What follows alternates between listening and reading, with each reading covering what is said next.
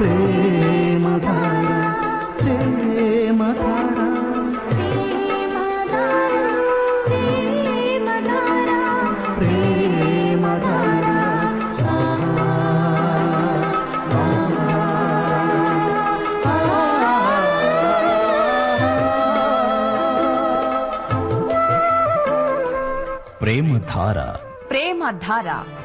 Bible అధ్యయన పాఠశాల శ్రోతలకు స్వాగతం.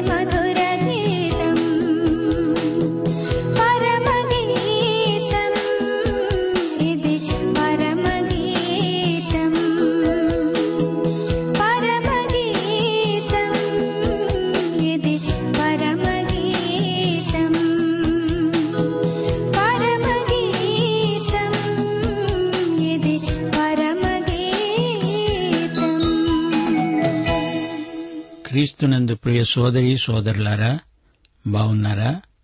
కుటుంబంలో ప్రతి ఒక్కరూ ఆరోగ్యంగా ఆనందంగా ఉన్నారా? ఆయురారోగ్యాలు దేవుడిచ్చే వరాలు. 1 యోహాను 4వ అధ్యాయం 4వ వచనం, మీలో ఉన్నవాడు లోకములోని వానికంటే గొప్పవాడు. ద్వారాలు తెరువబడి ఉన్నాయి, అయినా ప్రతిఘటనలు ఎక్కువగానే ఉన్నాయి. క్రీస్తునందు మనకు జయం వాగ్దానం చేయబడింది. మానవునిలో పాప స్వభావం సహజాతమై ఉండడం మూలాన ఏది సత్యం, ఏది అసత్యం, ఏది సవ్యం, ఏది అపసవ్యం అనే వివేచనలో సంపూర్ణ అవగాహన లేక మానవులు సమతౌల్యాన్ని కోల్పోతున్నారు. పరిశుద్ధాత్మ మనల్ని సర్వసత్యములోకి నడిపిస్తాడు. మనము నడవాలి. ఈ బండమీద నా సంఘమును కడతాను, పాతాళలోక ద్వారములు దీని ఎదుట నిలువనేరవు అన్నాడు ప్రభువు. రండి, ప్రార్థన చేసుకుని వాక్య ధ్యానములోకి ప్రవేశిద్దాము. ప్రియతండ్రి, పరలోకదేవా, నీకు మా హృదయపూర్వకమైన కృతజ్ఞతాస్తుతులు. మమ్ములను నీ వాగ్దానం చొప్పున ఆశీర్వదించండి. కుటుంబాలను, కుటుంబంలో ప్రతి ఒక్కరిని వ్యక్తిగతంగా దీవించండి. కుటుంబ సమస్యలతో సతమతమయ్యే వారికి సమాధానం అనుగ్రహించండి. పరస్పర ప్రేమ సంబంధాలను బలపరచండి.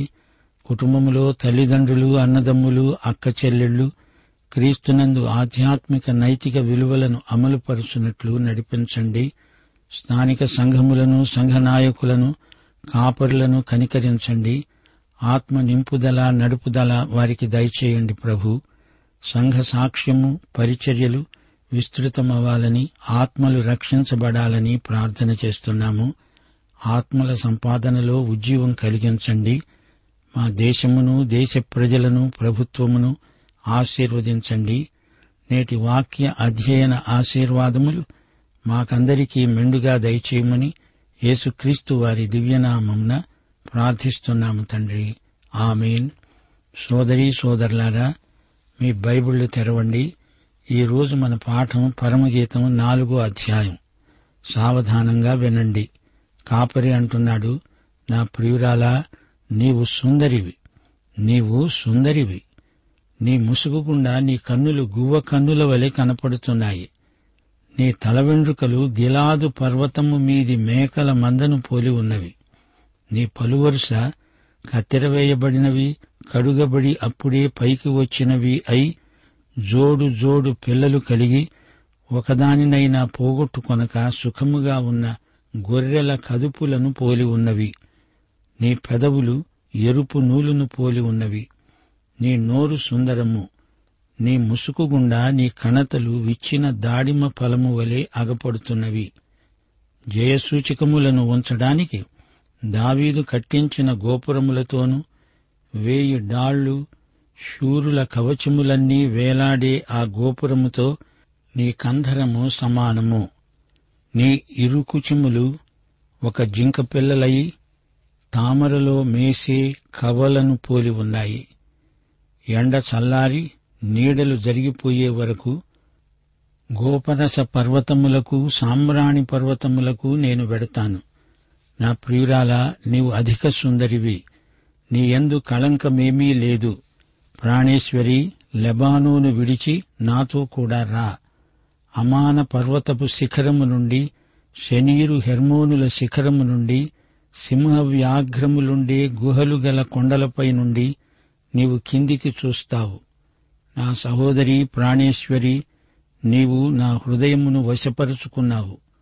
ఒక్క చూపుతో నా హృదయమును వశపరుచుకున్నావు. నీ హారములలో ఒకదాని చేత నన్ను వశపరుచుకున్నావు. సోదరీ సోదరులారా, వింటున్నారా? కాపరి తన ప్రియురాలిని ప్రశంసిస్తున్నాడు. ఈ పరమగీతం ఒక ప్రేమ కావ్యం, పాడడానికి బహుశ్రావ్యం. అలాగే యేసుక్రీస్తు తన సంఘవధువును ప్రశంసిస్తున్నాడు. పరిశుద్ధాత్మ మనకు బయలుపరిచిన సత్యమిది. యేసుక్రీస్తు తన సంఘమును, సంఘమందలి ప్రతి విశ్వాసిని ఎంతో ప్రేమిస్తున్నాడు. ఈ అధ్యాయమంతా పెండ్లి కుమారుని పాట. ఎఫెసీ పత్రిక 5వ అధ్యాయం 27వ వచనం, క్రీస్తు సంఘమును ప్రేమించి అది కళంకమైన, ముడత అయినా, అట్టిది మరేదైనా లేకుండా పరిశుద్ధమైనదిగా, నిర్దోషమైనదిగా, మహిమగల సంఘముగా ఆయన తన ఎదుట దానిని నిలువబెట్టుకోవాలని వాక్యముతో ఉదక స్నానము చేత దానిని పవిత్రపరచి పరిశుద్ధపరచడానికి దానికోసమై తనను తాను అప్పగించుకున్నాడు. యేసు ప్రభు తన సంఘాన్ని ఎంతగానో ప్రేమించాడు. వరుడైన కాపరి వధువైన షూలమ్మితి సౌందర్యాన్ని వర్ణిస్తున్నాడు. ఆమె శరీర సౌష్ఠవాన్ని కాదు, ఆమె సౌందర్యం ఆధ్యాత్మికం. ఇది ఆత్మ సంబంధమైన గ్రంథం. ఆమె శీలవతి. ఆత్మయందు ఆమె సౌందర్యం వర్ణనాతీతం.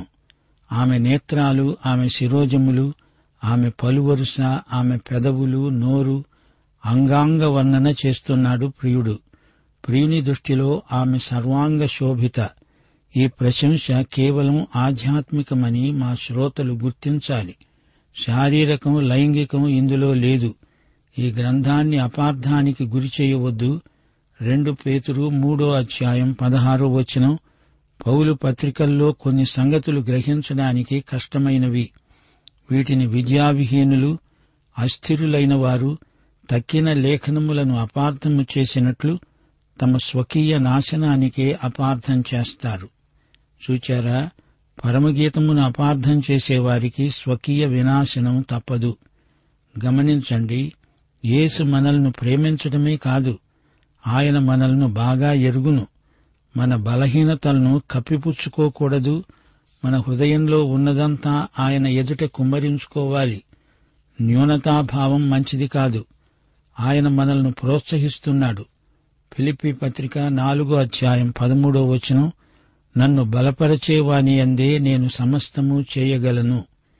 క్రీస్తునందే మన బలం, ఆనందం, ఆరోగ్యం. నీలో ఏవైనా బలహీనతలుంటే, నీవు ఏదైనా దురభ్యాసానికి బానిసవై ఉంటే వెంటనే ప్రభువు కృపాసనమును సమీపించాలి, ప్రార్థించాలి. మొదటి 7 వచనాలలో ఆమె సౌందర్య వర్ణన. ప్రియురాలా, నీవు సుందరివి సుందరివి అని పదే పదే అంటున్నాడు. ఆమె మేలు ముసుకోకుండా ఆమె ముఖాన్ని చూస్తున్నాడు. ఆమె కండ్లు గువ్వ కండ్లు, అనగా ఆమెలోని శాంతి ఆమె కన్నులలో ద్యోతకమవుతోంది. ఆమె తల వెంట్రుకలు మేకల మందలను పోలి ఉన్నాయి. గిలాదు పర్వతం మీది మేకల మందలు. ఆమె నల్లని వెంట్రుకలు దూరాన్నించి కనపడే మేకల మందలలాగా ఉన్నాయి. ఆమె పలువరుస తెల్లగా ఉంది. పెదవులు ఎర్రగా ఉన్నాయి. ఆమె పండ్లు, పెదవులు, ఆమె నోరు అన్నీ ఎంతో అందంగా అమిరి ఉన్నాయి. ఆమె కణతలు దానిమ్మ పండు విచ్చుకున్నట్లు ఎంతో మనోహరంగా కనిపిస్తున్నాయి. జయసూచకమైన గోపురము దావీదు పేరు మీద సొలొమోనే కట్టించాడు. ఆమె మెడ గోపురంలాగే ఉంది. ఆమె మెడను చూస్తే రాజఠీవి ఉట్టిపడుతోంది. ఆమె వక్షస్థలం ఎంతో మృదులమై ఆకర్షణీయంగా ఉంది. గోపరస పర్వతం, సాంబ్రాణి పర్వతం, అవి పరిమళ సువాసనలు గుబాళిస్తాయి. ఆమెలో ఎట్టి కళంకము లేదు. 8 శరీర అవయవాల అందం వర్ణించబడింది. 1 కన్నులు, 2 తల వెండ్రుకలు, 3 పండ్లు, 4 పెదవులు, 5 నోరు, 6 కణతలు, 7 మెడ, 8 వక్షస్థలం. ఇది అష్టాంగ సౌందర్య వర్ణన. దేవుని సంఘ వధువు సౌందర్యం ఎంత మనోహరం! గోపరస పర్వతం అనగా బోళం పర్వతం. ఇది యేసుక్రీస్తు శిలువకు సంకేతం. బోళం యేసుక్రీస్తు మరణాన్ని ప్రకటిస్తుంది. ఆయన శిలువ చెంత మనకు రక్షణ, నిరీక్షణ లభిస్తుంది. సాంబ్రాణి పర్వతం, ఇది యేసుక్రీస్తు జీవితాన్ని సూచిస్తుంది. లోకంలో ఆయన 33.5 సంవత్సరాలు జీవించాడు. ఆ తరువాత పరలోకంలో నిత్యత్వంలో జీవిస్తున్నాడు. ఆయన జీవితమంతా సాంబ్రాణి పర్వతమే. అందుకే 2 కొరింథీ 5:16 పౌలన్నాడు, ఇక మీదట మేము శరీరరీతిగా ఎవరినైనా ఎరుగము. మేము క్రీస్తును శరీరరీతిగా ఎరిగి ఉండినా ఇక మీదట ఆయనను అలాగు ఎరుగము. ఇప్పుడాయన మహిమలో ఉన్న క్రీస్తు.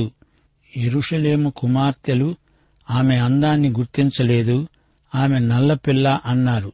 వారామె చర్మ సౌందర్యాన్ని చూచారు గాని ఆమె ప్రియుని దృష్టిలో ఆమె ఎంతో అందగత్తే. ఈ అధ్యాయంలోని మొదటి 7 వచనాలు ఆమె ప్రాణప్రియుని ప్రశంసావాక్యాలే. వైవాహిక సమాగమంలోని మర్మం ఇదే. అతనికి ఆమె, ఆమెకు అతడు తప్ప మరెవరూ కనపడరు. ఒకరికి ఒకరు సంపూరకమవుతారు. అతడు ఆమెను, ఆమె రూపురేఖలను వర్ణించడానికి వాడిన దృష్టాంతాలన్నీ ప్రకృతి దృశ్యాల నుండే సేకరించబడినవి. పావురాలు, మేకలు, గొర్రెలు, దానిమ్మ పండ్లు, జింకలు, లేళ్లు, కొండలు, మిట్టలు. ప్రియురాలా, లెబానోను విడిచిరా. అమాన పర్వతం దమస్కు ప్రాంతంలో ఉంది. శనీరు, హెర్మోను, ఈ 2 ఒకే పర్వత పంక్తి. ప్రియురాలా, సింహాలు, పులులు ఉన్న గుహలలో ఉన్నట్లు ఎన్నాళ్లు భయంతో బతుకుతాము? రా, నా వైపు చూడు, నేనున్నాను, నీవేమీ భయపడకు. నాతో పైన ఉండి క్రిందికి చూడవచ్చు. ప్రియ సోదరీ సోదరులారా, సంఘము ఎత్తబడి పైన ప్రియయేసుతో ఉండి క్రిందికి చూడబోతోంది. అప్పుడవి మహాశ్రమల రోజులు. ప్రాణేశ్వరి అని తన పెళ్లి కుమార్తెను కాపరి సంబోధిస్తున్నాడు. నా సహోదరి ప్రాణేశ్వరి అంటున్నాడు. పాలస్తీనా సంస్కృతిలో తన ప్రేయసిని సహోదరి అనడం పరిపాటి. సహోదరి అంటే అది ఆప్యాయతను సూచించే సంబోధన. ఆధ్యాత్మికార్థంలో భార్య కూడా క్రీస్తునందు సహోదరే. దీనికి శారీరకంగా అర్థం చెప్పాలని చూచి కంగారు పడకండి. 10వ వచనం నుండి, ప్రాణప్రియా, నీ చూపు, నీ ఆభరణాలు, నీ మాటలు నన్ను నీ వశం చేశాయి. సహోదరి ప్రాణేశ్వరి, నీ ప్రేమ ఎంత మధురం! ద్రాక్షరసము కన్నా నీ ప్రేమ ఎంత సంతోషకరం! నీవు పూసుకున్న పరిమళ తైల వాసన సకల గంధ వర్గముల కన్నా సంతోషకరం. ప్రాణేశ్వరి, నీ పెదవులు తేనె నొలుకుతున్నట్టే ఉన్నాయి. నీ జిహ్వ కింద మధుక్షీరములున్నాయి. నీ వస్త్రముల సువాసన లెబానోను సువాసన వలె ఉన్నది. నా సహోదరి, నా ప్రాణేశ్వరి, నీవు మూయబడిన ఉద్యానము, మూతవేయబడిన జలకూపము. నీ చిగురులు దాడిమ వనం అనగా దానిమ్మ తోట, వింతైన శ్రేష్ఠ ఫలవృక్షములు, కర్పూర వృక్షములు, జటామాంసి వృక్షములు. జటామాంసి, కుంకుమ, నిమ్మగడ్డి, లవంగపట్ట, వివిధమైన పరిమళ తైల వృక్షములు, గోపరసము, అగరు వృక్షములు, నానావిధ శ్రేష్ఠ పరిమళ ద్రవ్యములు. నా సహోదరి, నా ప్రాణేశ్వరి, నీవు ఉద్యాన జలాశయము, ప్రవాహ జలకూపము, లెబానోను పర్వత ప్రవాహము. షూలమ్మితి అంటోంది, ఉత్తరవాయువు ఏథెన్సు, దక్షిణవాయువు వేంచేయి, నా ఉద్యానవనము మీద విసరండి, దాని పరిమళములను వ్యాపింపచేయండి. నా ప్రియుడు తన ఉద్యానవనమునకు వేంచేయునుగాక, తనకు ఇష్టమైన ఫలములను అతడు భుజించునుగాక. ప్రియ సోదరీ సోదరులారా, వింటున్నారా? ఈ గ్రంథంలో సొలొమోను పేరు ఎక్కువగా వినపడుతోంది. సొలొమోను తన ఉత్తర రాజ్య ప్రాంతాలలో పర్యటించాడు. షూనేము ప్రాంతానికి వచ్చాడు. అక్కడ గొర్రెలు కాచుకునే ఒక అమ్మాయిని చూచాడు. ఆమె ఎంతో సౌందర్యవతి. ఆమెను యెరూషలేముకు తీసుకువెళ్లాడు. ఆమెను ఎలాగైనా ఒప్పించి వివాహమాడి తన రాణిగా చేసుకుందామనుకున్నాడు. కాని ఆమె అందుకు సమ్మతించలేదు. ఆమె అంతకు ముందే ఒక కాపరిని ప్రేమించింది. ఆయనకే తన హృదయాన్ని ఇచ్చివేసింది. సొలొమోను తన విఫల ప్రయత్నాన్ని విరమించుకున్నాడు. ఆమెను ఆమె ప్రియుడైన కాపరికే ఇచ్చి పెండ్లి జరిగించాడు. ఆమె తల్లి, సహోదరులు అందరూ దీనికి సమ్మతించారు. కథా సుఖాంతం. అయితే ఇది ఉపమాన రూపకంగా యేసుక్రీస్తుకు ఆయన సంఘానికి ఉన్న ప్రేమ సంబంధాన్ని చూపుతుంది. అతడు షూలమ్మితితో మాట్లాడిన ప్రతి మాట యేసు తన సంఘంతో మాట్లాడినట్లే ధ్వనిస్తోంది. పరిశుద్ధాత్మ ద్వారా యేసు ప్రేమ మన హృదయాలలోకి కుమ్మరించబడుతోంది. షూలమ్మితి విశ్వసనీయతకు ఆయన ఎంతో ముగ్ధుడైపోతున్నాడు. దేవుని సంఘం ఒక ఉద్యానవనం లాంటిది. ఇది మూయబడి ఉంది, లోకము నుండి ప్రత్యేకించబడింది. అది జలకూపం, మూత వేయబడింది, దానికి కాపుదల ఉంది. ఉద్యానవనంలో దానిమ్మ ఫలాలున్నాయి, శ్రేష్ఠ ఫలవృక్షాలున్నాయి. అంతేకాదు, ఔషధానికి పనికొచ్చే వృక్షాలున్నాయి. ఇంకా పరిమళభరితమైన వృక్షాలు కూడా ఉన్నాయి. అనగా సంఘం లోకంలో ప్రజలకు ఆహారంలాగా ఉంది. సంఘం స్వస్థపరిచే సంఘం, యేసు పరిమళాన్ని నలుదిక్కులకు ప్రసారం చేసే సంఘం. తనకున్నదంతా, తాను ఏమై ఉన్నదో అదంతా ఆయనకే అంకితం. షూలమ్మితి పాడుతోంది, ఉత్తరవాయువు రా, దక్షిణవాయువు రా, నా ఉద్యానవనం మీద వీచండి. ఇది పరిశుద్ధాత్మకు ఆహ్వానం. పరిశుద్ధాత్మ పవనాలు ఉద్యానవనం మీద బలంగా వీచాలి. దాని పరిమళాలు అంతటా వ్యాపించాలి, భూదిగంతాల వరకు ప్రసరించాలి. షూలమ్మితి అంటోంది, నా ప్రియుడు తన ఉద్యానవనానికి వచ్చి తనకిష్టమైన ఫలాలను ఆరగించాలి. యోహాను సువార్త 13-17 వరకు ప్రభువు మేడగదిలో తన శిష్యులకు చేసిన ప్రబోధం మరువరానిది. 14 యేసు ప్రభువును శిష్యులు అనేక ప్రశ్నలడిగారు. చిట్టచివరి ప్రశ్న అడిగినవాడు ఇస్కరియోతు యూదా. అతడడిగాడు, ప్రభువా, నీవు లోకమునకు కాక మాకు మాత్రమే నిన్ను నీవు కనపరుచుకోవడానికి ఏమి సంభవించింది? అనగా లోకానికి నిన్ను నీవు ఎందుకు కనపరుచుకోవు? పరమగీతంలో షూలమ్మితికి ఒక సందేశమున్నది. ఉత్తరవాయు పవనాలు వీచాలి. ఉత్తరవాయువు అనగా చలిగాలులు. గాలికి, వాయుతరంగాలకు ఆమె స్వాగతం పలుకుతున్నది. బలమైన గాలికి ఆ తోట అంతా కదలించబడుతుంది. లోకమంతటా ఈ పరిమళ పవనాలు వ్యాపిస్తాయి.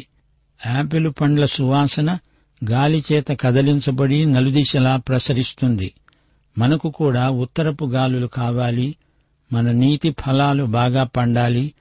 అలాగే దక్షిణ వాయువు కూడా మనకెంతో అవసరం. ఉద్యానవన పరిమళాలు అంతటా వ్యాపించాలి. పరిశుద్ధాత్మ మీ మీదికి వచ్చినప్పుడు మీరు శక్తి నొందుతారు గనుక భూదిగంతాల వరకు నాకు సాక్షులై ఉంటారు అని అపొస్తల కార్యములు 1:8 ప్రభు అన్నాడు. మన ప్రియుడు వచ్చి తోటలోని పండ్లు తినాలి. యోహాను సువార్త 14:23 ప్రభు అన్నాడు, ఒకడు నన్ను ప్రేమించిన ఎడల వాడు నా మాట గైకొంటాడు, నా తండ్రి అతణ్ణి ప్రేమిస్తాడు, మేము వాని వద్దకు వచ్చి నివాసం చేస్తాము. నన్ను ప్రేమించని వాడు నా మాట గైకొనడు. మీరు వింటున్న మాట నా మాట కాదు, నన్ను పంపిన తండ్రిదే. సోదరీ సోదరులారా, వింటున్నారా? ద్రాక్ష రసము కన్నా నీ ప్రేమ ఎంతో సంతోషకరం. ద్రాక్ష రసం వల్ల కలిగే సంతోషం కంటే నీ ప్రేమ స్పర్శ, నీ ప్రేమ చూపులు, నీ ప్రేమ వాక్కులు నాకు ఎక్కువ. నీ ఉనికి పరిమళంలాగా నన్ను ఆకట్టుకుంటుంది. చూపు, స్పర్శ, వాసన, వినికిడి, ఈ అనుభవాలన్నీ ఆమె ప్రేమలో అతనికి కలిగాయి. పాలవలే తేనెవలే మధురమైన రుచులు ఇస్తుంది ఆమె ప్రేమ. మధుక్షీరం అంటే తేనె పాలు. కానాను పాలు తేనెలు ప్రవహించే దేశం. ఆమె ధరించిన వస్త్రాలు సువాసనలు వెదజల్లుతున్నాయి. లెబానోనులో దేవదారు వృక్షాలు ఎక్కువ. సువాసనల మయం లెబానోను జనపదం, ఉద్యానం, అందరి జలకూపం మూయబడి ఉన్నాయి. ఆమె కన్యాత్వం నిష్కళంకం. అతిక్రమకారులు అందులో ప్రవేశించడానికి వీలు కాదు.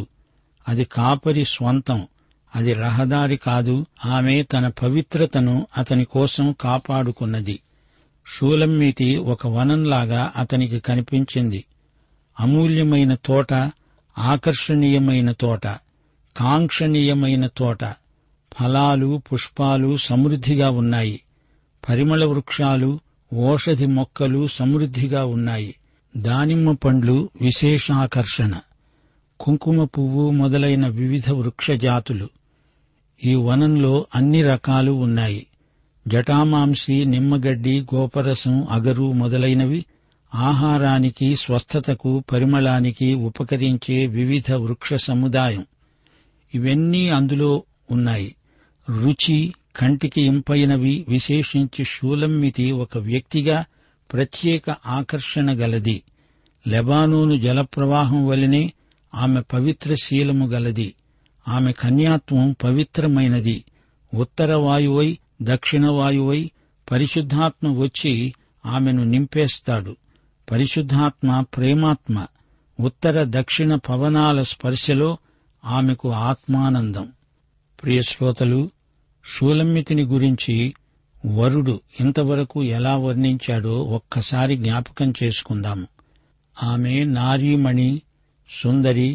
ఆమె కన్నులు గువ్వకండ్లు, వల్లీ పద్మము, నల్లని తల వెంట్రుకలు గలది, తెల్లని పలువరుస గలది, ఎర్రని పెదవులు, తేనెలాంటి మాటలు.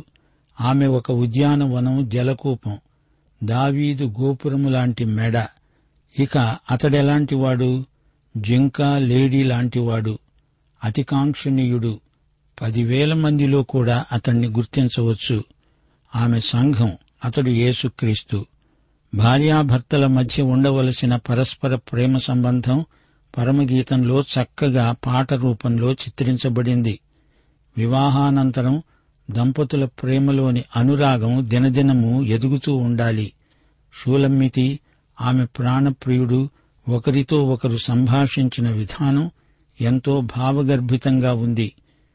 వారి ఉద్రేకాలకు కవితారూపమే ఈ ప్రేమ పాట. ఒకరి పట్ల ఒకరికి ఉన్న ప్రేమ, గౌరవము వారి ప్రతి మాటలో ధ్వనిస్తున్నది.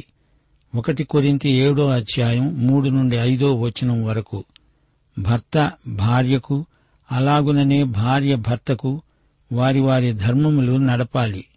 భర్తకే గాని భార్యకు తన దేహంపైన అధికారం లేదు. అలాగున భార్యకే గాని భర్తకు తన దేహం మీద అధికారం లేదు. ప్రార్థన చేయడానికి మీకు సావకాశము కలుగునట్లు కొంతకాలము వరకు ఉభయుల సమ్మతి చొప్పుననే తప్ప ఒకరినొకరు ఎడబాయకండి. 1 పేతురు 3:7 పురుషులారా, జీవమనే కృపావరములో మీ భార్యలు మీతో పాలివారై ఉన్నారని ఎరిగి ఎక్కువ బలహీనమైన ఘటమని భార్యను సన్మానించండి. మీ ప్రార్థనలకు అభ్యంతరము కలుగకుండునట్లు జ్ఞానము చొప్పున వారితో కాపురం చేయండి. అతనికి ఆమెకు మధ్య ప్రేమ, నమ్మకం, ప్రోత్సాహం, ఈ జీవిత భాగస్వామ్యం ఎంత అర్థవంతమో ఈ ప్రేమ పాఠం మనకు నేర్పుతోంది. ఆత్మపూర్ణులై ఉండండి అనే నినాదంతో ఈ పాఠం ముగిస్తున్నాము. ప్రియశ్రోత, నీవు యేసుక్రీస్తును నీ స్వకీయ రక్షకుడుగా, ప్రభువుగా ఎరుగుదువా? నీవాయనను ప్రాణాధికంగా ప్రేమిస్తున్నావా? అయితే ఈ పాఠం నీకోసమే. ప్రభు అయిన యేసుక్రీస్తు వారి కృప, తండ్రి అయిన దేవుని ప్రేమ, పరిశుద్ధాత్మ యొక్క అన్యోన్య సహవాసము మనకు ఎల్లప్పుడూ తోడై ఉండునుగాక. ఆమేన్.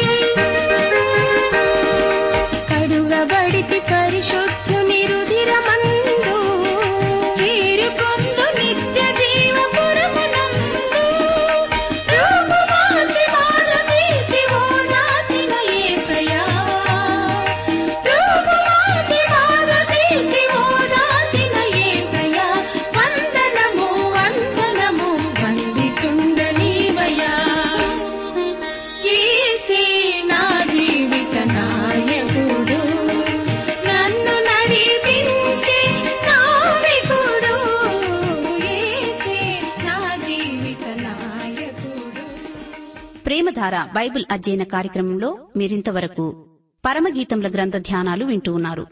ఈ గ్రంథ ధ్యానాలు మీ అనుదిన ఆత్మీయ జీవితాన్ని మరింత శక్తితో, ధైర్యంతో, సహనంతో కొనసాగించడానికి సహాయపడగలవని భావిస్తున్నాం. ప్రస్తుతం మీరు వింటున్న పరమగీతముల గ్రంథ ధ్యానాలపై గొప్ప ప్రేమ గాథ అనే పుస్తకాన్ని సిద్ధం చేస్తున్నాం. గొప్ప ప్రేమ గాథ అనే ఈ పుస్తకాన్ని పొందగోరేవారు ఈ రోజే మాకు రాసి లేదా ఫోన్ చేసి మీ పేరు నమోదు చేయించుకోవచ్చు. మరియు మీరు వింటున్న పరమగీతముల గ్రంథ ధ్యానాల MP3 ఆడియో సీడీలు మా వద్ద ఉన్నాయి. వివరాలకు సంప్రదించవలసిన మా చిరునామా ప్రేమధార, ట్రాన్స్‌వరల్డ్ రేడియో ఇండియా, తపాలా సంచి 4, సికింద్రాబాద్ 500017. మా సెల్ ఫోన్ నంబర్లు 939999525570. మరొక నంబర్ 939999525580. మా ఇమెయిల్ ID telugu@radio882.com. ప్రయాసపడి భారము మోయుగో జనులారా, ప్రయాసపడి భారము మోయుగో జనులారా, రండి రండి వేగమే రండి త్వరపడిరండి, ప్రభు యేసుని చూడగరండి, నీ భారము తీరునండి. హల్లెలూయా, హల్లెలూయా, హల్లెలూయా, హల్లెలూయా, హల్లెలూయా.